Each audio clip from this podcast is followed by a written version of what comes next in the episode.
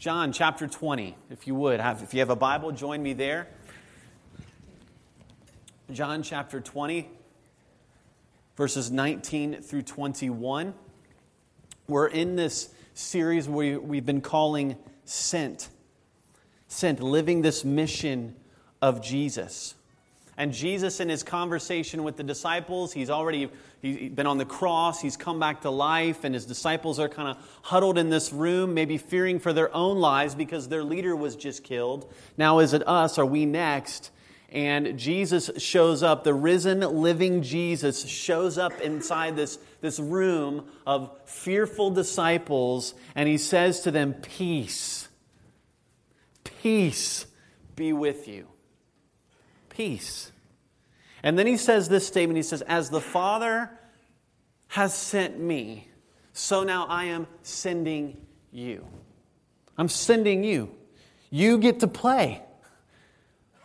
Involved in God's plan for bringing redemption and transformation to people's souls is you. You get to play in this mission that Jesus has and that God has. Jesus is looking at you. He's like, you, get, you have a part to play in this. I'm sending you.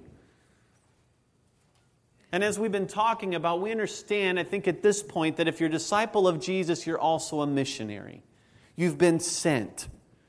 Jesus has sent to you. And the question that we've been asking is so, how do I live this sent life every day?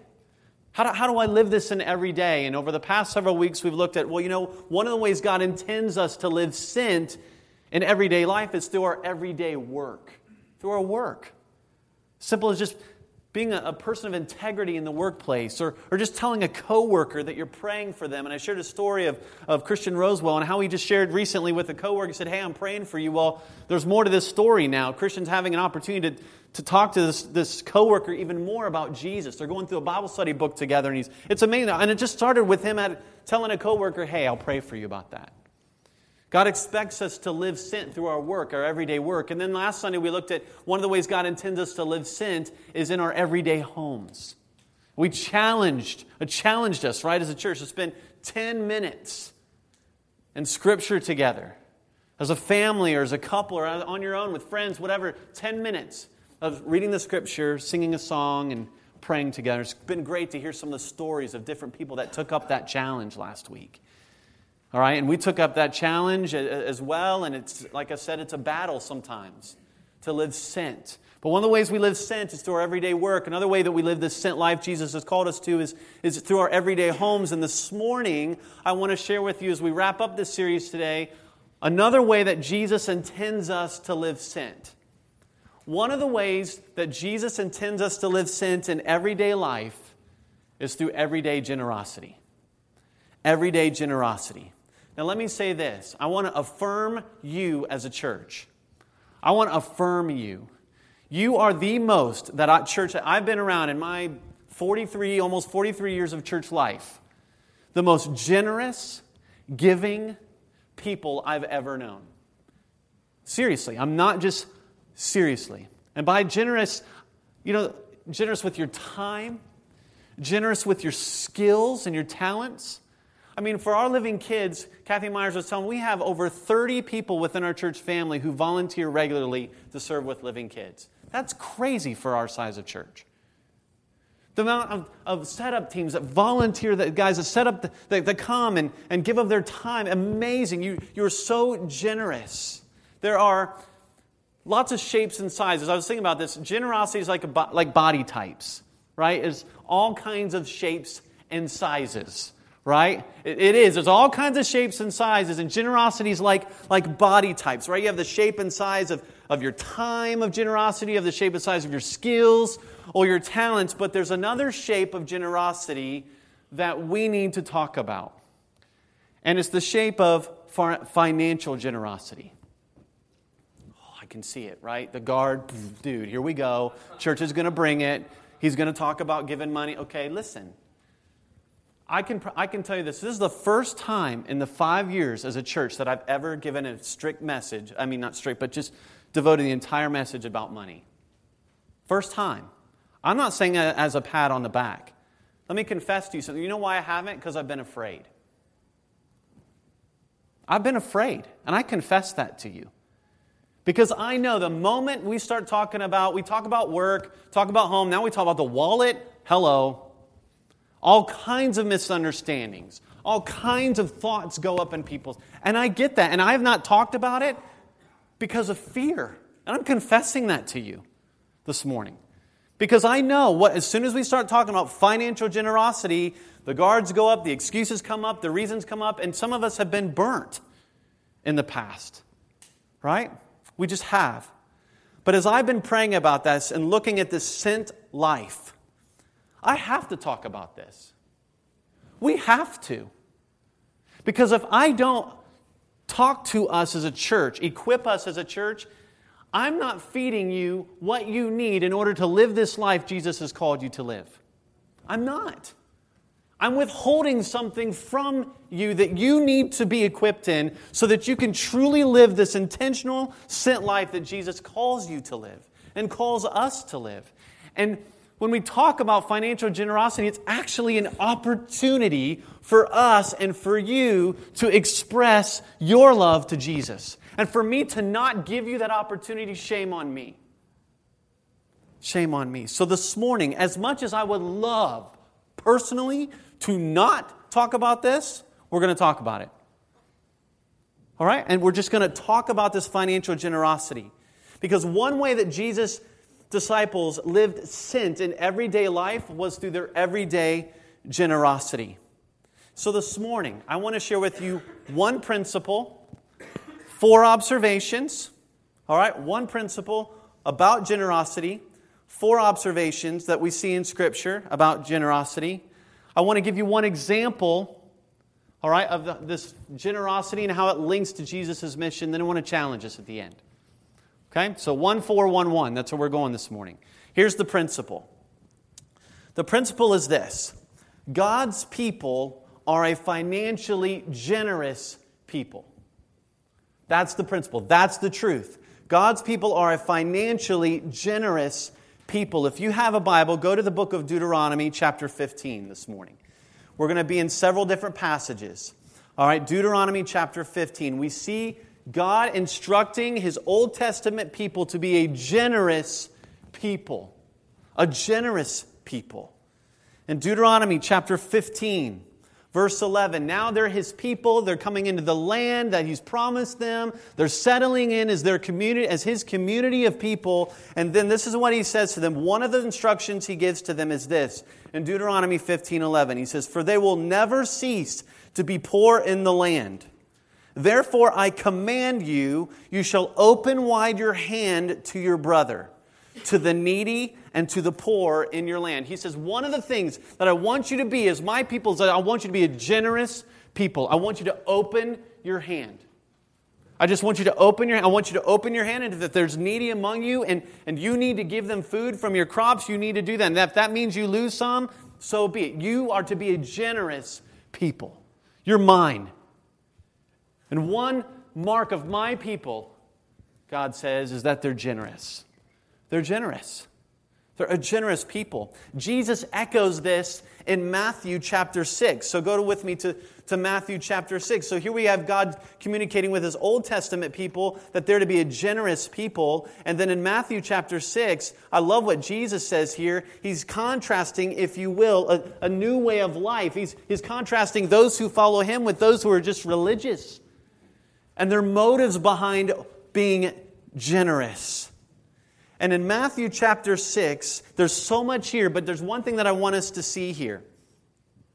And in Matthew chapter 6, he says this, verses 1 through 5. Jesus is speaking. He says, Beware of practicing your righteousness before other people in order to be seen by them, for then you will have no reward from your Father who is in heaven. Thus, when you give to the needy, sound no trumpet before you, as the hypocrites do in the synagogues and in the streets, that they may be praised by others.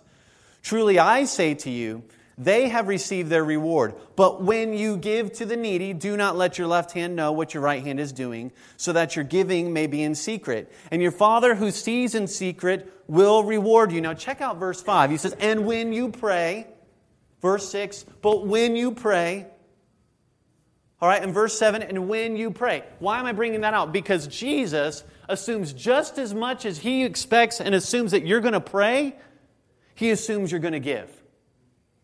He says, when you pray, when you give, it's the it's, it's an assumption, it's an expectation that Jesus has for his followers. Is that just as he assumes that you're going to talk to him in prayer, he assumes you're going to be generous. You're going to give. He says the same thing about giving that he says about prayer when you pray, when you give. And so the principle is this that Jesus, God has always expected and assumed his people to be a generous people, a financially generous people. Now, let me give you some observations about generosity and God's people. And for those observations, I want to take you to one of Paul's letters, the book of Second Corinthians. 2 Corinthians chapter 8. All right, 2 Corinthians chapter 8. Paul is writing this letter to a group of, church, group of churches, group of Christians living in the city of Corinth, all right, in Europe. And in 2 Corinthians chapter 8, this is where we're going to pick it up. Now, here's the setting, here's the situation. The, the church, the early church is buzzing. I mean, it's booming. People are coming to know Jesus left and right. Disciples of Jesus everywhere. It's just growing crazily. And some of those disciples lived in the Middle East in the city, in the city of Jerusalem. And a lot of the disciples, the churches in Jerusalem, were poor. They were suffering financially. All right? and there were churches hundreds of miles away in Asia that were taking up an offering to help the Christians in Jerusalem. All right? So you have the Christians in Jerusalem, they're needy, they need help financially, they're suffering, they're struggling. You have churches in Asia who are saying, We're hearing that need, we're going to help them, we're going to take up a collection, we're going to help them. Paul, here in his letter to the Christians in Corinth, says, Hey, I heard you guys also want to jump into that offering. I've been hearing that, and he inspires, and he kind of not inspires, but he encourages them. I want you to follow through with that. I want you to follow through with that thought, that desire to, to join the churches in Asia to help the, the churches in Jerusalem. Okay, that's the situation. And that's why Paul's writing this here in, verse, in chapter 8. I just kind of want to follow along, then I'll make some observations along the way. Four observations. The principle God's people are to be a financially generous people, and here we see this lived out. We want you to know, brothers, 2 Corinthians chapter 8, verse 1, about the grace of God that has been given among the churches of Macedonia. For in a severe test of affliction, their abundance of joy and their extreme poverty have overflowed in a wealth of generosity on their part. For they gave according to their means, as I can testify, and beyond their means of their own accord, begging us earnestly for the favor of taking part in the relief of the saints. And this, not as we expected, but they gave themselves first to the Lord and then by the will of God to us. Verse 6. Accordingly, we urge Titus that as he had started, so he should complete among you this act of grace.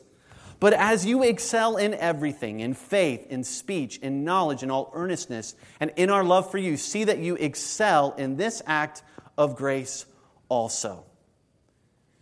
You will see that multiple times in this passage, Paul refers to grace, this act of grace. And what he's, the, first observation I want us to see about generosity as a disciple of Jesus is generous giving is a response that flows out of having received God's generous grace. It's a response. He says, these, these Macedonian churches, they've received the grace of God. We want you to know about the grace of God that's been given to them. God has given them His grace, and the response of having received His grace is their generosity in giving. Is their generosity in giving. And then in verse 6 and 7, he refers to this, this physical act of giving financially. He refers to it as an actual act of grace. It's an action of grace. Now, these, you got to understand, these churches in Macedonia were dirt poor. They were poor. Yet, look at verse 2. He says, For it was their, out of their abundance of joy. They were, they were so excited to give. And verse 4 says, They were begging earnestly for an opportunity to help these other Christians. And they gave not only out of their means, but even beyond their means. Why? Because they had received the amazing grace of Jesus and they couldn't help but be generous. They were, they were recipients of God's generous grace. And as a result of that, they're like, wow, look what God's done for me. Look at what He's given me. How could I not be generous? One of the things that we love to do as family go to the beach. I love the ocean. That's vacation for me, is at the ocean. And, and one of the things, if you've ever been there, is when the tide comes in and then the tide goes out, sometimes it leaves those little pools, those kind of natural pools, you know what I'm talking about? And then when your kids are little, they just kind of sit, or maybe they're not little, maybe like, you mean you sit in there just like, this is awesome, right? Get all this, and they just sit in that little pool that the tide made, right? Well, that tide was formed because the ocean that came in it was a natural response to the overflowing ocean that came in. And the natural response of someone that's received the overflowing grace of God is generosity. It's just a natural response. And so then we have to ask ourselves, well, if I'm not generous, or what's that look like? Or then we need to really think, have I really, am I really diving deep into the grace that God's given me? You see, one of the observations about generosity in Jesus' disciples is it flows. It's a, it's a response that comes from having received God, having received His Son, having been, been saved by Jesus Christ. And that leads to the second observation that generous giving, the motivation, is the generosity of Jesus in the gospel. Look at verse 9 in, in chapter 8 of 2 Corinthians. He says this. He's talking to the Corinthians now, and he says this for you know the grace of our Lord Jesus, that though he was rich, yet for your sake he became poor, so that you by his poverty might become rich. Paul's pointing them to the generosity of the person of Jesus in the gospel. That's where he's pointing them. He's saying, listen, I, look at Jesus, Corinthians. Look at him. Let him be the motivation for why you help these Christians in Jerusalem. Look at him. Listen, I get emails. I, what, let me back up. What Paul's trying to say is listen, the greatest motivation for our generosity is Jesus and the gospel. And you know what bugs me? Here's what bugs me. Can I give you a little personal rant here? I get emails all the time from different ministries, whatever, church, whatever, ministry organizations about here's how you can help your church fundraise. Here's how you can make money for this. Here's how you can supply this for your church. It ticks me off. Can I tell you why? If we need another motivation other than the gospel, shame on us. The church of Jesus should never have a giving problem because of who Jesus is. I'm not saying that about you, I'm just saying that across the board. This is about the gospel. This is about Jesus and who he is and what he's done for us. Listen, being a generous giver is not determined by the size of your bank account. Paul tells us it's determined by the size of your Jesus and how big your Savior is. And oftentimes, if you're like me, listen, I worry about finances. I, I mean, all the, just like you. And when I do that, I'm looking at the wrong thing. I remember early in our marriage, Andrea and I were at a mall, and we were walking through the mall. We're about ready to exit the mall, right? And I'm, she's talking to me, and I'm totally engaged with her, right? And somehow, while we were walking, we got off path, right, to the exit door, and it was all glass. And she's talking, and I'm walking, and we just get, I mean, I just, I thought it was the door, it wasn't.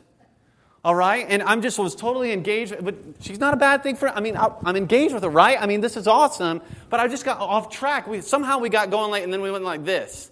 Reiner's just like, yeah, yeah. I mean, I just clocked that thing. Hurt like crazy. And then there's a little breezeway, right? So we walk through, I'm totally embarrassed. I'm looking around. We walk through the breezeway, and there's this little old lady just sitting there. She's like, oh. right? I'm like, you don't know the half of it. Right? I didn't say that, right? But, but sometimes when it comes to being generous, we, we're looking at the wrong thing. And something gets in the way, and it's this I'm not looking at Jesus. I'm looking at whatever, you know, all this other stuff, the needs. And I'm not saying those other needs aren't important and we need to address those. Paul wrote and said, listen, if you don't provide for your own family, you're worse than an unbeliever. Think on that, chew on that a little bit. So we need to provide, right? But he's saying, listen, Paul's saying the focus, the motivation behind our giving is it's Jesus. And the more clearly you're looking at Jesus, the more generous you will become. That's Paul's point. The more generous you'll become, you'll follow through on this. And if the gospel is not enough motivation for us to be generous in our giving, then I don't think we understand the gospel. Third observation generous giving results in generous gratitude toward God. And this is in his next chapter, 2 Corinthians chapter 9, verses 12 through 13. Paul's again reminding them about giving, and he's encouraging them to follow through on this desire of their heart to help these Christians that are struggling financially. And in 2 Corinthians chapter 9, verse 12 and 13, he says, For the ministry of this service is not only supplying the needs of the saints, but it's also overflowing in many thanksgivings to God. And by their approval of this service, they will glorify God because of your submission that comes from your confession of the gospel of Christ. Again, there's the motivation. The motivation for our generosity is the gospel. If you confess the gospel, you're going to be generous in your giving. And he says one of the, the other pools that comes out of this is, is gratitude toward God. Listen, you know, there's all kinds of expressions of worship. We sing, we lift our hands, and one expression that God receives worship is through our giving. It's an expression of worship. It is. And he's saying God's going to be glorified because what you're going to do is you're going to give and it's going to meet someone's need. And maybe that person's been praying for God to supply that need. And then they're going to get it and they're going to be like, wow, God, you did it. You could, you, through your giving, are an answer to someone else's prayer. We've experienced that over and over in our family. Remember coming back from Ireland and we're like, man, I don't know how we're going to pay for this bill and I didn't have a job and all this stuff. And man, we'd get stuff in the mail, checks in the mail. We've been praying for God to provide and we take it home and we just, as a family, I'll never forget Grant when he was little calling me while I was starting this job with Office Pride. And we've been praying. We had a huge need that needed be, a huge bill to be paid. And we would tell our kids, we'd get us praying together. And Grant calls me while I'm out on this service call and I'm like talking to the Lord, and Grant's like, Dad, we got this check in the mail, and it's going to pay the bill. And we're like, it's awesome. God is awesome. And God receives worship through our giving. It's an observation. It's one of the pools that forms from being generous in our giving, motivated by the gospel. The fourth observation is this the primary recipients of the generous giving of God's people are God's people. Not the only recipients, but but the primary recipients. All right? If you look at chapter 8, verse 4, he says, This is for the relief of the saints. The relief of the saints. And then if you read Acts chapter 2, Acts chapter 4, Acts chapter 6, a lot of the generosity of the giving went to other disciples of Jesus to meet their needs. And Paul even wrote in Galatians 6:10 he said as you have opportunity let us do good to everyone and especially to those who are of, are of the household of faith. Remember Jesus said he said this in John 13:35 he said here's how people are going to know that you're my disciples. Remember remember those words he said here's how they're going to know by your love for one another. How you take care of each other. How you meet each other's needs and it's through that that my love, my generous grace, my generous gospel is going to be on display. And the primary recipients of, of the generous giving of God's people were other disciples of Jesus. They weren't the only recipients. And sometimes it concerns me.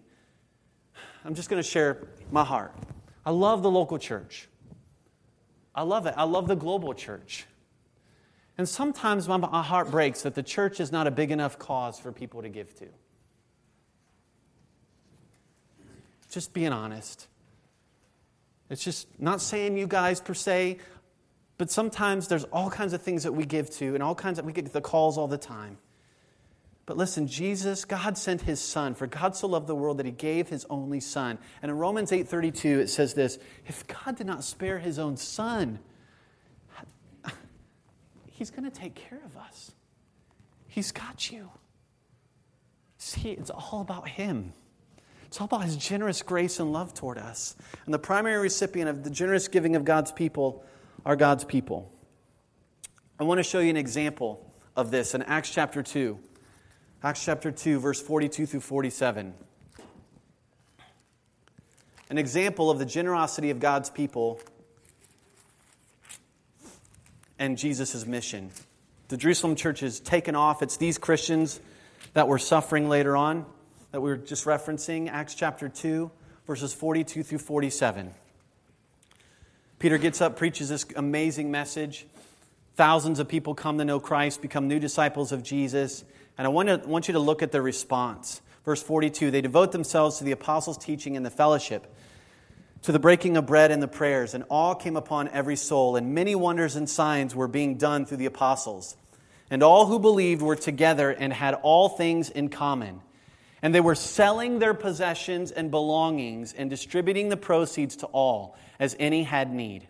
And day by day, attending the temple together and breaking bread in their homes, they received their food with glad and generous hearts, praising God and having favor with all the people. And the Lord added to their number day by day those who were being saved. So here you have 3,000 plus new disciples of Jesus. what are they doing? They're selling their stuff. They're not just donating their stuff. They're not just going to Goodwill, donating it. They're selling their stuff and they're getting the money from their sales and they're distributing the proceeds. That's why we're not just generous people, we're financially generous people because they're selling, they're actually selling their stuff and they're taking the money that they get from their stuff and it's the money they're sending.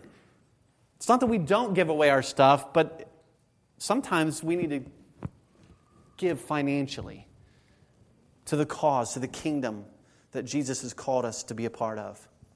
And what you see here, what's amazing to me is the link between their generosity and the growth of the church. The link between their generosity and the growth of the church. It says they had favor with all the people. So again, here they are, they're selling their stuff, they're meeting each other's needs, they're, they're paying, maybe helping each other pay each other's bills, and people are looking at this, they're watching the generosity of these Jesus people, and they're like, there's something attractive about these people and how they care for each other. It's amazing. It's crazy. Why do they do this? And as a result, people are seeing that generosity, and what they're really seeing is a generous love and grace of Jesus.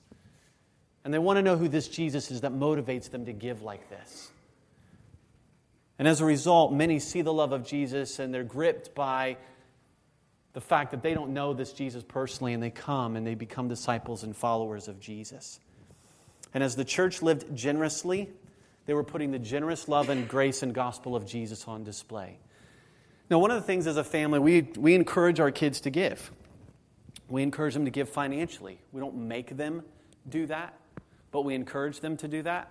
And I asked Grant if I could share this story. Grant, as some of you know, works at Chick fil A, works a few hours a week, gets his paycheck, always like clockwork, takes 10% out, puts it in the bank. We've encouraged them to do it, never told them to do it. Never, don't command it, don't penalize them if they don't. All right? And he's always done it. And now, I, you know, I usually end up going to the bank with them. I'm a co-person on the account all this jazz. Well, one time he couldn't go with me to the bank, and we go to the same bank all the time, U.S. Bank in Anderson. And usually it's a lot of the same tellers, and we've spent time, we've gotten to know them and their names and all this stuff. Well, this particular time I was depositing Grant's check and I had the, he had filled out the slip and everything. And so I go up to the teller, and she obviously knows who I am. Grant's not with me, and, and he always gets this crazy weird change back, right? Because it's 10%. So I was like, I don't know. But it's just weird what he gets back, okay? And the tellers are, they're, you know, I know they're thinking, like, what? Hey, this weird kid gets this weird change back all the time. Because he's like, you know, it's Grant. I mean, specifically 10%. I mean, it's always, all right, it's awesome. And I remember handing her the deposit slip, and it had this change back. It was just really unique, weird change. And she's like, Can I ask you something? Sure. She's like, Why does he always get this weird change back? I said, Can I tell you why? Because he loves his church and he loves his Jesus. and that's why. And you know what she did? And I wasn't crying. She started crying she started crying. She's like, I've never met a kid like him who is so committed to that. And you know what she saw? She didn't see Grant, she saw Jesus. She saw the generous love of the gospel. And yes, he's my kid, and I'm super proud of him, all my kids. But what encouraged me more than anything that morning, that day, was that through his generosity, she saw the generosity and love of Jesus. And that's one way you and I can live sent in everyday life is through our everyday generosity. And it looks different, right? Different shapes and sizes. But God has always intended his people to be a financially generous people, and he has always connected the generosity of his people with the mission of his gospel. Rodney Stark wrote a book called The Rise of Christianity. He is not a Christian. And he did research, and as a historical professor, he did research on the rise of Christianity. And listen to what he said about the generosity of the first church, those first few centuries, and the church. He says, At a time when welfare and social security and health care plans did not exist, the church was essential in providing such aid. They looked after not only their own, but those outside their community as well. The Roman emperors recognized, however, reluctantly, that Christians filled a role that they were not effectively filling, meaning the, the government leaders. And individuals were attracted to the security of the church, afforded and likely curious about what it was that inspired such generosity. Catch that individuals were attracted to this church, and people were curious uh, because of their generosity. And so people are going, Why do you care for each other like this? Why do you give like this? Because of Jesus. How can we not because of what Jesus has done for us on the cross? And so many times we, we're running into these walls that keep us and excuses that keep us from being financially generous. Listen, it's about Jesus. It's not about us, it's about Him. It's about worship. It's about expressing our hearts of worship to Him. And one day, Jesus is, looks at His disciples, disciples and He says, When you give, and He's saying, Listen, you've been sent. And one way I want you to live sent, church, in everyday life is through your everyday generosity. And I want to affirm you and I want to say, Keep being generous because Jesus is being made known through your generosity. I want the band to come, and I just want us to think through this a little bit as a church this morning. I want to challenge you. One principle God's people are a financially generous people. Four observations. Our generosity flows out of the grace of God, it flows through the generosity of Jesus. It provides a response of gratitude to Him, and the church is the primary recipients of this generosity. And Jesus has always linked this generosity with His mission. So let me ask you a question. As you, we live, as you live sent in everyday life, what does everyday generosity look like for you? What's it look like for you? All right? Here's what, here's what I want to challenge us to do this morning. All right? I want you to think about that question. You have a note card, and as they begin playing, I want you to think about that question. What's everyday generosity look like for you? All kinds of shapes and sizes. It can involve giving to this church family that you're a part of. Maybe you haven't been giving, and maybe you're like, you know what? That's what God's impressing upon me. I need to start giving here. Maybe it's Compassion International, taking on a child and, and helping them and providing $30, $40 a month to help a, family in a third world know who Jesus is. I don't know. Maybe there's needs in your living community and you know about them, and you know God's been kind of holding you. I mean, impressing upon you to, to help there. What's it look like for you? What's everyday generosity look like for you? I want you to think about that. And I want you to answer that question on that note card. You're not turning these in. We're not going to, okay, none of that. This is between you and Jesus. What's Jesus saying to you this morning about everyday generosity? What's he saying to you? And as you're doing that, I want to put, put this into practice tangibly. This is our last Sunday here at the hotel. And there's a, a young woman who has been incredibly helpful to us in our two years here. And her name is Wilhelmina. All right? Wilhelmina, raise your hand. All right? Stay there for a moment. I'll bring up in a second. All right? She has been incredibly gracious to us as a church. All right? And one of the things we want to do is we want to bless her this morning with our generosity. All right? We want to bless her with our generosity. All right, I know you didn't come prepared for this. She has no idea what's coming. Okay? But I was talking to Wilhelmina, and she's having back surgery coming up soon. And I just want to encourage us to be tangible in our generosity this morning. All right? And if you would like to help meet some needs there, then what we're going to do is we have a couple of these little makeshift plates, okay? We're just going to pass those around through the aisles as we sing this song as a way to just bless this friend of ours to put this generosity in action this morning. But as we sing this song, as a band sings this song, what's generosity look like for you this morning?